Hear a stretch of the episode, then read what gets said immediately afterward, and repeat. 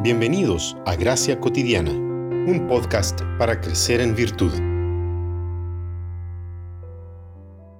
Porque por gracia ustedes han sido salvados por medio de la fe, y esto no procede de ustedes, sino que es don de Dios, no por obras, para que nadie se gloríe. Efesios 2, 8 y 9. ¿De dónde proviene la fe? Por la palabra de Dios sabemos que Él nos concede la fe como un regalo, pero por otro entendemos que Él no cree en lugar nuestro. ¿Cómo funciona esto de la fe como regalo de Dios, pero que también hay responsabilidad de nosotros en esta ecuación?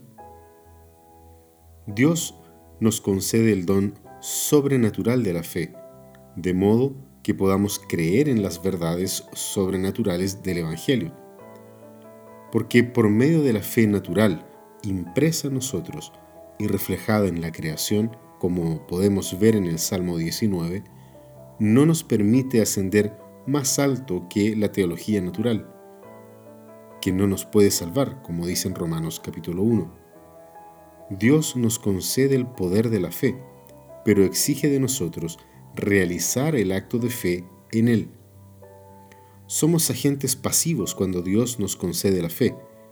Una vez recibida, quienes hemos sido capacitados por el Espíritu Santo para creer, pasamos a ser agentes activos en la expresión de la fe. Ya no somos madera muerta, sino que árboles vivos.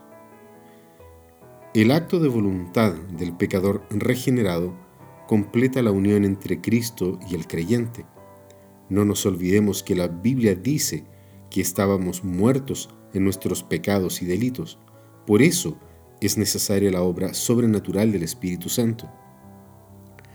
Thomas Goodwin dice que este misterio es una obra de la tercera persona de la Trinidad, quien nos recibe antes de que nosotros lo recibamos. Por medio del Espíritu Santo, Cristo se apodera de nosotros antes de que nosotros creamos pero la unión se hace efectiva en nosotros cuando ejercemos la fe en Cristo para tornarse completa. La confesión de fe de Westminster en el capítulo 11 dice que Dios nos imputa la justicia de Cristo porque nuestro acto de fe es el instrumento único para recibir esa justificación. Entonces, la justificación depende totalmente de Dios al mismo tiempo que exige nuestro acto de fe para su obtención. Él nos recibe primero con su gracia y enseguida nos capacita a recibirlo por el acto de creer. Solo nos unimos a Él porque Él se unió a nosotros en primer lugar. Nosotros lo amamos a Él porque Él nos amó primero. Y una vez que esto ocurre, nuestros actos de fe en la obra de Cristo, como pedir perdón y recibir el perdón, jamás terminan. Ahí entonces crecemos en su gracia.